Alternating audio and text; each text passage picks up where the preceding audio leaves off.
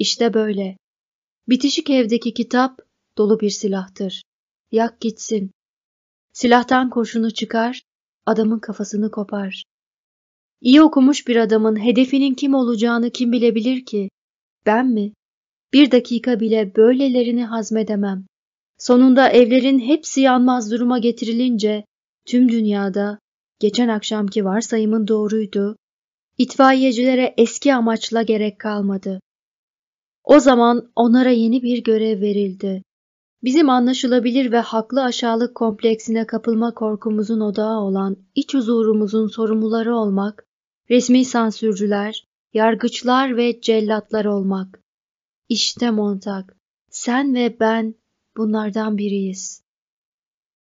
Oturma odasının kapısı açıldı ve Mildred ayakta durmuş onlara, Beatty'e ve Montag'a bakıyordu. Arkasındaki duvarlarda tamtamlar, davullar ve ziller için bestelenmiş bir müziğin temposuna uyarak akıp giden yeşil, sarı, turuncu renkli havai fişekler görünüyordu. Ağzı hareket ediyor, bir şeyler söylüyor fakat sesler onu bastırıyordu. Beatty piposunu pembe elinin avucuna vurdu. Dökülen külleri sanki tanılanması ve anlamı araştırılması gereken bir simgeymiş gibi inceledi. Şunu anlamalısın. Bizim uygarlığımız o kadar geniş ki azınlıkların üzülmelerini ve alt üst olmalarını istemeyiz. Kendi kendine sor. Biz bu ülkede her şeyden önce ne istiyoruz? İnsanlar mutlu olmak isterler. Bu doğru değil mi? Bütün yaşamın boyunca sen bunu duymadın mı? İnsanlar mutlu olmak istiyorum der. Pekala, değiller mi? Biz onlara hareket ve eğlence getirmiyor muyuz? Bunun için yaşıyoruz değil mi? Zevk için, eğlendirmek için değil mi? Kabul etmelisin ki kültürümüz bunları bol bol sağlamaktadır. Evet. Montag, Mildred'ın kapı eşiğinde söylediklerini dudaklarından okuyabiliyordu. Bakmamaya çalışıyordu. Çünkü Beatty de dönecek olursa görecek, o da okuyacaktı. Zenciler küçük siyah Sambo'yu sevmiyorlar. Yak gitsin. Beyazlar Tom amcanın kulübesiyle ilgili iyi şeyler hissetmezler. Yak gitsin. Birisi çıkmış, tütün ve akciğer kanseri hakkında bir kitap yazmış. Sigaracılar ağlıyor mu? Yak kitabı. Sükunet Montag. Huzur Montag. Kavganı dışarı çıkar. Daha da iyisi yakıp kül eden makinene at. Cenazeler üzücü ve paganca mı? Onları da yok et. Bir insan ölümünden beş dakika sonra büyük bacadan gökyüzüne doğru yol alır. Yakma makineleri helikopterlerle bütün ülkenin hizmetine sunulmaktadır. Bir adam ölümünden on dakika sonra kara toz zerrecikleri olur. Bireyler üzerine anılarla tartışmayalım. Unut onları. Hepsini yak. Her şeyi yak. Ateş parlaktır. Ateş temizdir. Mildred'in arkasında, oturma odasında havai fişekler söndü. O da konuşmasını aynı anda durdurmuştu. Mucizevi bir rastlantı. Montag nefesini tuttu. Yanda bir kız vardı, dedi Montag yavaşça. Şimdi yok. Sanırım ölmüş. Yüzünü bile anımsayamıyorum. Fakat farklı biriydi. Nasıl, nasıl öyle olmuş? Beatty gülümsedi. Orada burada olması mümkün. Bizde onun ailesiyle ilgili bir kayıt var. Dikkatlice onları izlemiştik. Kalıtım ve çevre tuhaf şeylerdir. Yalnızca birkaç yılda bütün garip ördeklerden kurtulamazsınız. Okulda yapmaya çalıştığınız birçok şeyi ev çevresi bozabilir. İşte bu nedenle anaokulu yaşını her yıl biraz daha düşürdük. Şimdi neredeyse beşikten alacağız. Onlar Chicago'da yaşarken biz bazı yanlış uyarılar almıştık. Hiç kitap bulamadık. Amcanın kaydı karışık. Antisosyal. Kız, o bir saatli bomba. Okul kayıtlarından anladığım kadarıyla ailesi onun bilinçaltını besliyordu. O bir şeyin nasıl yapıldığını değil, niçin yapıldığını bilmek istiyordu. Bu sıkıntı verici olabilir. birçok şeye niçin diye sorarsın. Eğer sürdürürsen gerçekten çok mutsuz olursun. Zavallı kızın ölmesi daha iyi olmuş. Evet, ölmüş. Şanslıyız ki onun gibi acayip kişiler çok sık olmuyor. Onların birçoğunu geç olmadan daha tomurcukken nasıl ayıklayacağımızı biliyoruz. Bir evi çivisiz ve ahşapsız inşa edemezsin. Eğer bir evin yapılmasını istiyorsan, ahşap ve çivileri sakla. Eğer politik bakımdan mutsuz bir adam istemiyorsan, kaygılandıracak bir soruda ona iki bakış açısı verme, birini ver. Daha da iyisi hiç verme. Bırak savaş gibi bir şeyin var olduğunu unutsun. Eğer devlet yetersizse, havaleliyse ve vergi delisi ise, insanların devlet üzerine endişelenmesindense bırak böyle olsun. Huzur, montak. Onlara yarışmalar düzenle. En popüler şarkıların sözlerini, devletlerin başkentlerini veya Lova'da geçen yıl ne kadar mısır yetiştirildiğini bilerek kazansınlar. Onları patlamalarına neden olmayacak bilgilerle doldur. Öyle lanet olası olaylarla tıka basa yap ki kendilerini bilgileriyle gerçekten zeki hissetsinler. Sonra düşündüklerini hissedecekler. Hiç kımıldamadan hareket ettikleri hissine kapılacaklar ve mutlu olacaklar. Çünkü bu tür olaylar değişmezler. Olayların bağlantılarını kurmaları için onlara felsefe veya sosyoloji gibi kaypak şeyler verme. O zaman melankolik olurlar. Bugünlerde birçok adamın yapabildiği gibi televizyon duvarını ayırıp tekrar birleştiren kişi, insanı kaba, hayvansı hissettirmeden, ölçülüp biçilemeyecek olan evreni ölçüp biçmeye çalışan kişiden daha mutludur. Biliyorum. Ben denedim. Cehenneme kadar yolu var. Sen kulüplerini ve partilerini, akrobatlarını ve sihirbazlarını, gözü pek adamlarını, jet arabalarını, motosiklet helikopterlerini, seks ve eroinini, otomatik refleksle yapılacak her şeyi getir onlara. Eğer dram kötüyse, eğer film hiçbir şey söylemiyorsa, eğer oyun boşsa beni tereminle dürtükle, yüksek sesle. Sadece titreşime dokunsal bir tepki olduğunda oyuna karşılık verdiğimi düşüneceğim. Fakat umurumda değil. Ben yalnız somut eğlenceden hoşlanırım. Beatty ayağa kalktı. Gitmeliyim. Ders bitti. Umarım her şeyi açıklığa kavuşturdum. Unutmaman gereken en önemli şey şu Montag. Biz mutluluk adamlarıyız. Dixie'li ikilisiyiz. Sen, ben ve ötekiler. Karşıt teoriler ve düşüncelerle insanları mutsuz etmek isteyen kişilerin küçük dalgasına direnenleriz. Deliği parmağımızla biz tıkamışız. Sıkı tut. Sakın melankoli selinin, hüzünlü felsefenin dünyamızı boğmasına izin verme. Biz sana bel bağlamışız. Dünyamızın mutlu olarak ayakta durmasında ne kadar önemli olduğunu bildiğini sanmıyorum. Beatty, Montag'ın güçsüz düşmüş elini sıktı. Montag hala hiç kımıldamadan ev çevresine yıkılıyormuş gibi oturuyordu yatağında. Mildred kapıdan kayboldu. Son bir şey, dedi Beatty. Her itfaiyeci bir kez olsun bu yarayı kaşımak ister. Kitaplar ne diyor diye merak eder. Ama yarayı kaşımalı mı? Yani Montag benim söylediklerimi dinle. Zamanında birkaç tane okumak zorunda kalmıştım ne yaptığımı anlamak için. Kitaplar hiçbir şey söylemiyor. İnanabileceğin ve öğretebileceğin hiçbir şey. Eğer kurguysalar, var olmayan insanlarla ilgililer. Hayal gücünün uydurmalarılar. Eğer kurgu değillerse daha kötü. Bir profesör diğerini budala diye çağırıyor. Bir filozof diğerine bağırıp gırtlağına çöküyor. Hepsi koşuşuyor. Yıldızları üfleyip Güneşi söndürüyorlar. Sen de kayboluyorsun. Peki öyleyse bir itfaiyeci kazara hiçbir amaç gütmeksizin evine bir kitap götürürse ne olur? Montag seyirdi. Açık kapı kocaman boş gözlerle ona baktı. Doğal bir hata. Yalnızca bir merak, dedi Beatty. Aşırı kaygılanmaz, kızmayız. İtfaiyecinin kitabı 24 saat saklamasına izin veririz.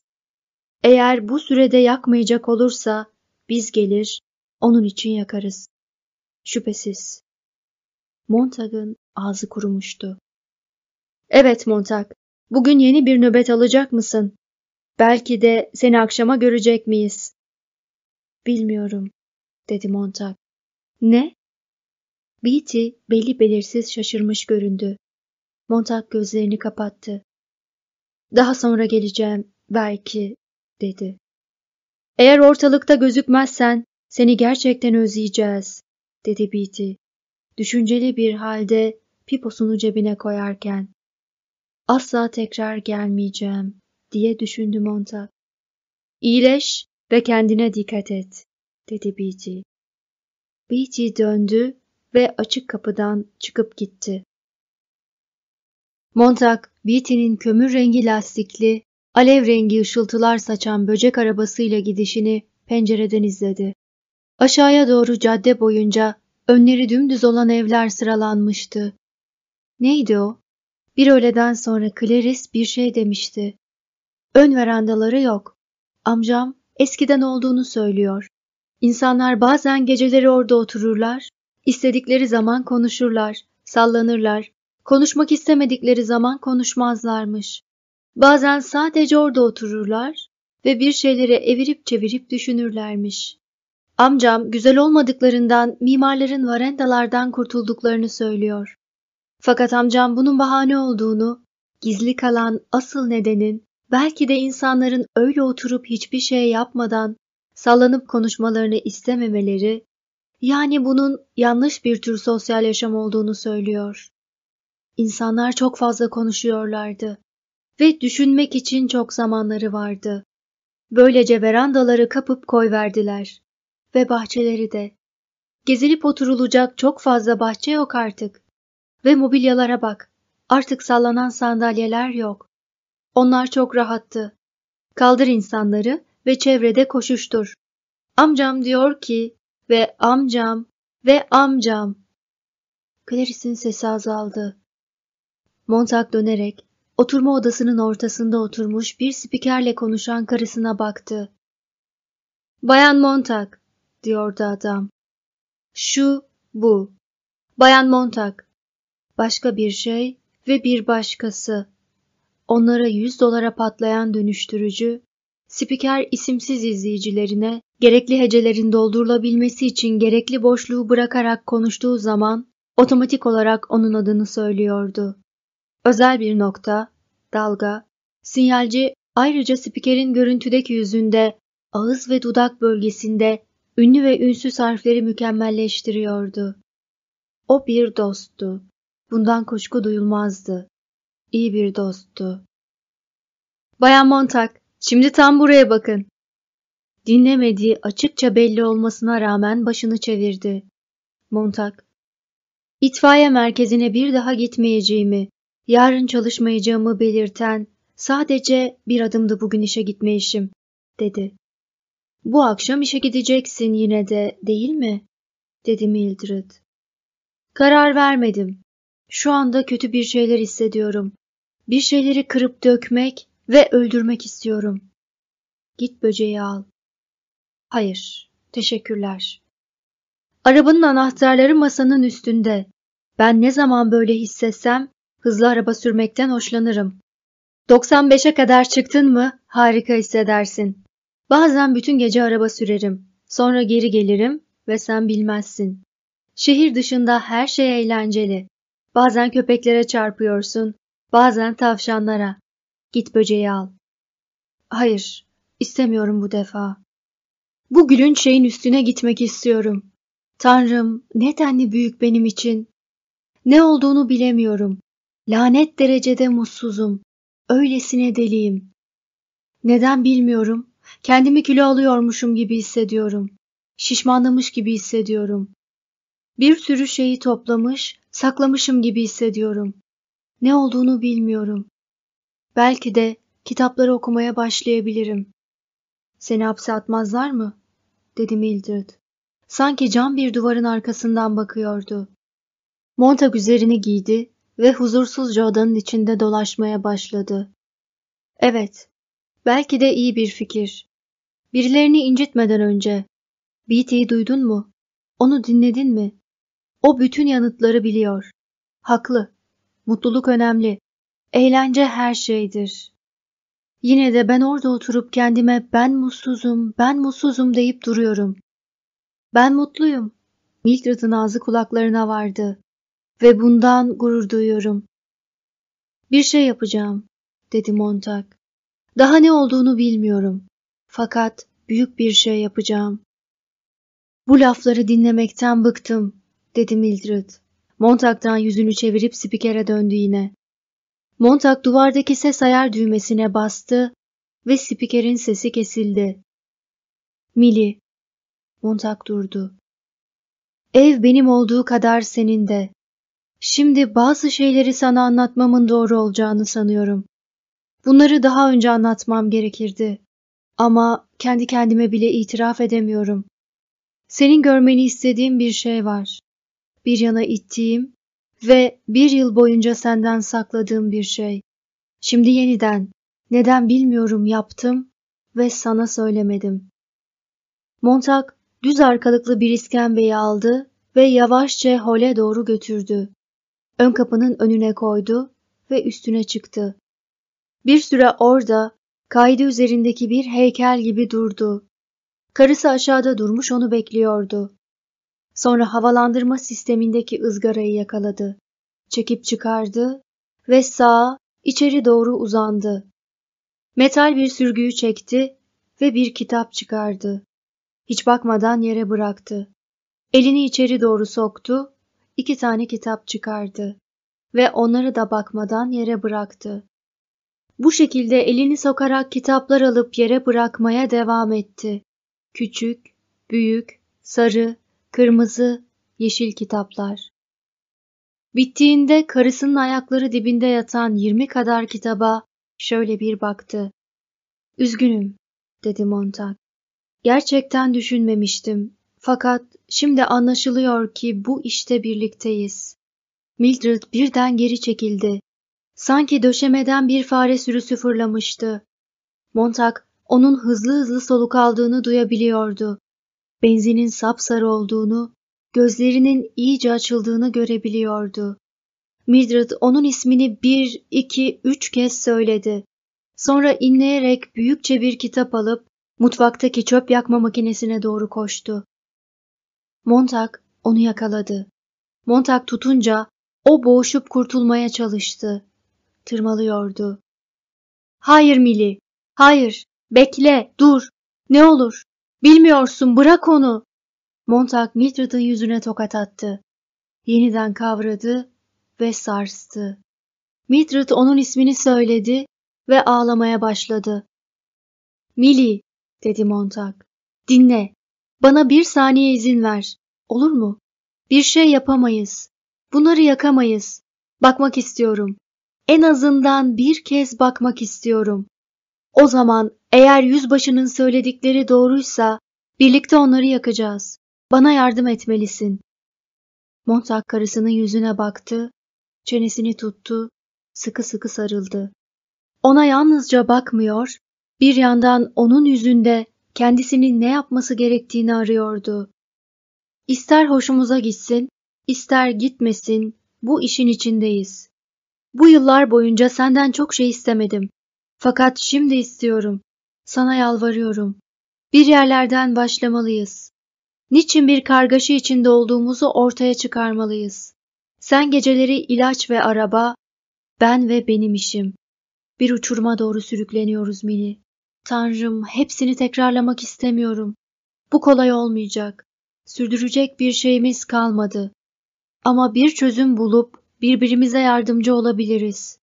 Sana şu anda o kadar çok ihtiyacım var ki anlatamam. Eğer beni seviyorsan buna katlanırsın. 24 saat, 48 saat. Senden bütün istediğim bu. Sonra hepsi geçecek. Söz veriyorum. Yemin ederim. Eğer burada bir şey varsa Bu karmaşıklığın içinde sadece küçücük bir şey varsa belki onu başka birine aktarabiliriz. Mildred artık boğuşmuyordu.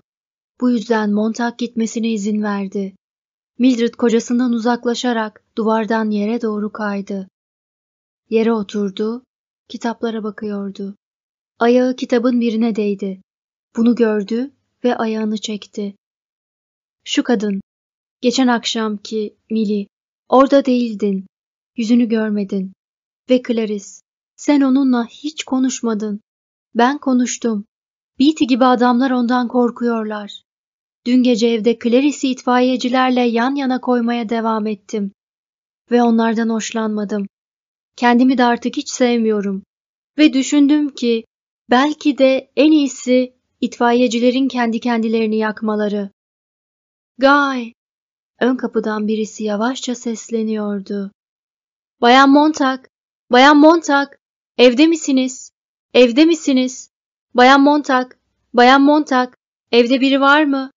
Yavaşça. İkisi de kapıya dik dik bakarak döndüler. Kitaplar her yerde tepe taklak, yığın halinde duruyordu. Beatty, dedi Mildred. O olamaz. Geri döndü demek. Mildred fısıldadı. Ön kapıdaki ses yavaşça seslendi. Evde misiniz? Cevap vermeyeceğiz. Montag duvara yaslandı ve sonra yavaş yavaş yere çöktü. Kitapları baş parmağı ve işaret parmağıyla sersemce itip dürtmeye başladı. Montag titriyordu ve kitapların hepsini yeniden vantilatör boşluğuna tıkmayı istiyordu. Fakat Beatty'ye karşı koyamayacağını biliyordu. Çömeldi ve sonra oturdu. Kapının önünden ses tekrar konuştu. Daha da ısrarla. Montag yerden küçük bir kitap aldı. Nereden başlayacağız?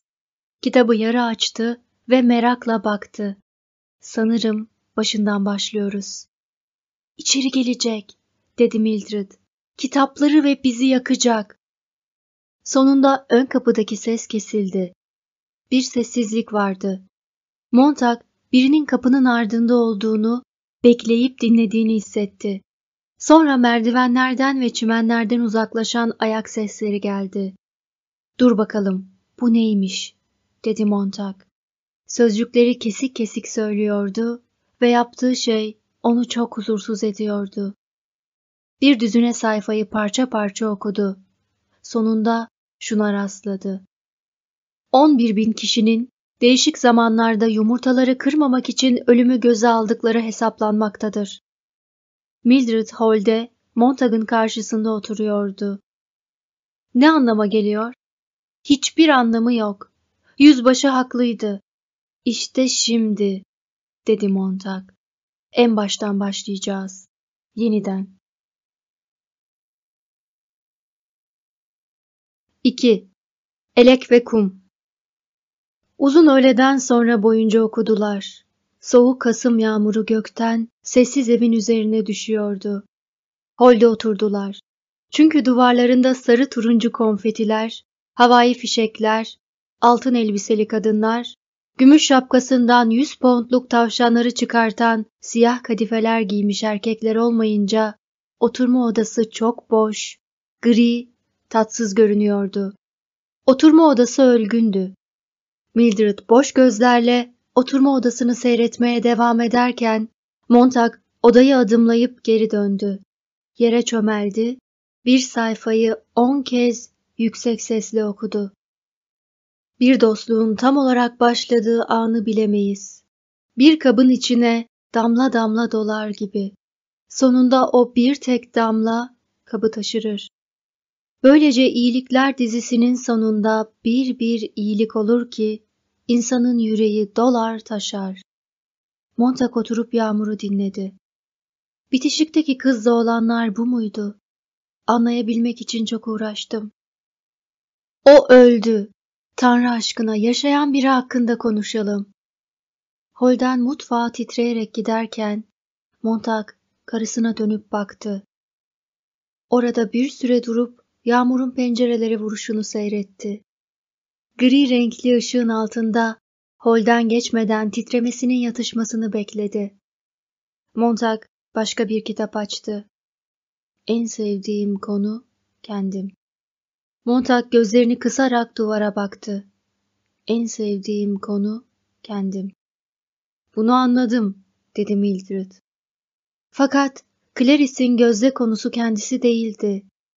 Başkaları ve bendim. Çok uzun yıllardan bu yana gerçekten hoşuma giden ilk kişiydi o. Anımsayabildiğim kadarıyla bana dost doğru, bir önemim varmış gibi bakan ilk kişiydi. İki kitabı kaldırdı. Bu adamlar öleli uzun zaman oluyor. Fakat sözlerinin şu veya bu şekilde Clarice'e anlattığını biliyorum. Ön kapının dışında, yağmurda hafif bir gıcırtı oldu. Montag dondu kaldı ve Mildred'ın kendini duvara attığını, soluğunun kesildiğini gördü. Kapatmıştım. Birisi. Kapı. Niçin kapının sesi kim olduğunu bize söylemiyor? Kapının altından hafif bir koklama sesi, elektrik buharının soluğu geliyordu. Mildred güldü. Sadece bir köpek. Hepsi bu. Onu kovalamamı mı istiyorsun? Olduğun yerde kal. Sessizlik. Soğuk yağmur yağıyordu ve kilitli kapının altından mavimsi bir elektrik sızıyordu. Mildred bir kitabı tekmeledi. Kitaplar insan değildir. Sen oku ve ben etrafa bakıyorum. Fakat etrafta hiç kimse yok. Elektronik güneşi açtıklarında hayat dolabilen bir okyanusun suları gibi gri ve ölgün olan oturma odasına takıldı Montag'ın gözleri. Şimdi, dedi Mildred. Benim ailem insanlar. Bana bir şeyler anlatırlar. Ben gülerim, onlar güler. Ve renkler. Evet, biliyorum. Yüzbaşı Beatty bu kitapları biliyordu.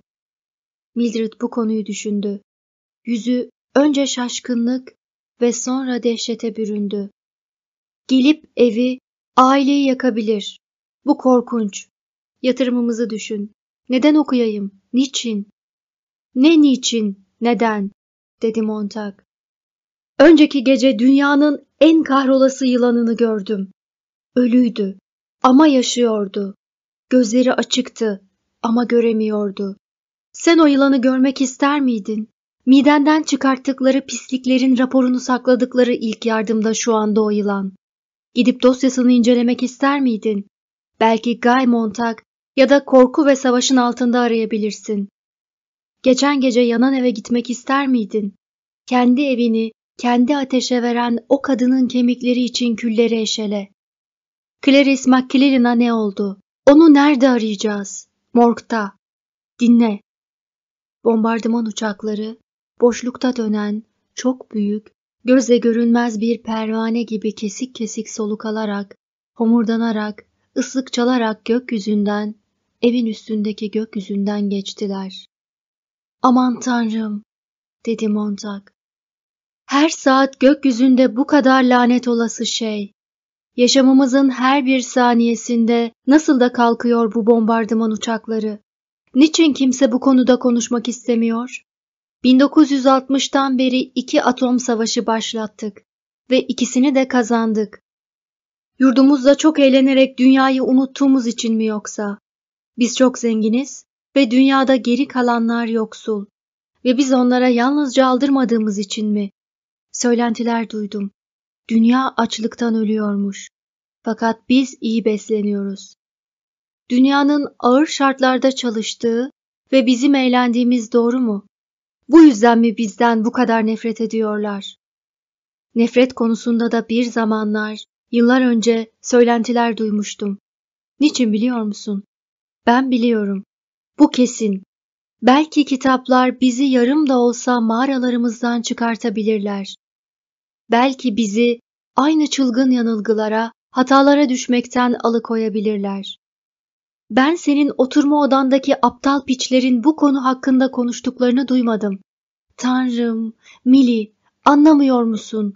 Günde bir saat, iki saat bu kitaplarla ve belki... Telefon çaldı. Mildred telefonu kapattı. En diye güldü. Evet bu gece beyaz palyaço var. Montag mutfağa yürüdü ve kitabı yere fırlattı. Montag, dedi kendi kendine. Sen gerçekten aptalsın. Buradan nereye gidiyoruz? Kitapları geri mi vereceğiz? Unut bunu. Kitabı açtı, Mildred'ın kahkahalarını bastırırcasına okudu. Zavallı Millie, diye düşündü. Zavallı Montag, sen de çamura battın. Fakat nereden yardım alacaksın? Bu kadar geç kaldıktan sonra nereden bir öğretmen bulacaksın? Dur, bir düşün. Gözlerini kapattı. Evet, elbette. Tekrar, bir yıl önceki Yeşil Park'ı düşündüğünü fark etti. Son zamanlarda bu düşünce sık sık aklına geliyordu. Fakat şimdi şehir parkında gördüğü o siyah elbiseli adamın siyah ceketinin içine çabucak bir şey sakladığını hatırladı. Yaşlı adam kaçacak gibi sıçramıştı ve Montag bekle demişti. Yanlış bir şey yapmadım diye yaşlı adam titreyerek haykırmıştı. Kimse sana yaptın demedi. Bir süre hiç konuşmadan yumuşak yeşil ışıkta oturmuştular. Sonra Montag havadan söz etmişti ve adam ölgün bir sesle karşılık vermişti. Garip, sessiz bir buluşmaydı. Yaşlı adam, yönetici ve öğrenci yokluğu nedeniyle kapatılan son Özgür Sanatlar Koleji'nden 40 yıl önce atılmış emekli bir İngilizce profesörüydü. Adı Faber'di ve sonunda Montag'a karşı korkusunu yenince gökyüzüne, ağaçlara, yeşil parka bakarak ahenkli bir sesle konuşmuştu. Bir saat geçtikten sonra Montag'a bir şeyler söylemişti. Montag, bunun uyaksız bir şiir olduğunu tahmin etmişti. Sonra yaşlı adam daha da cesurlaşmış ve bir şeyler daha söylemişti. O da bir şiirdi.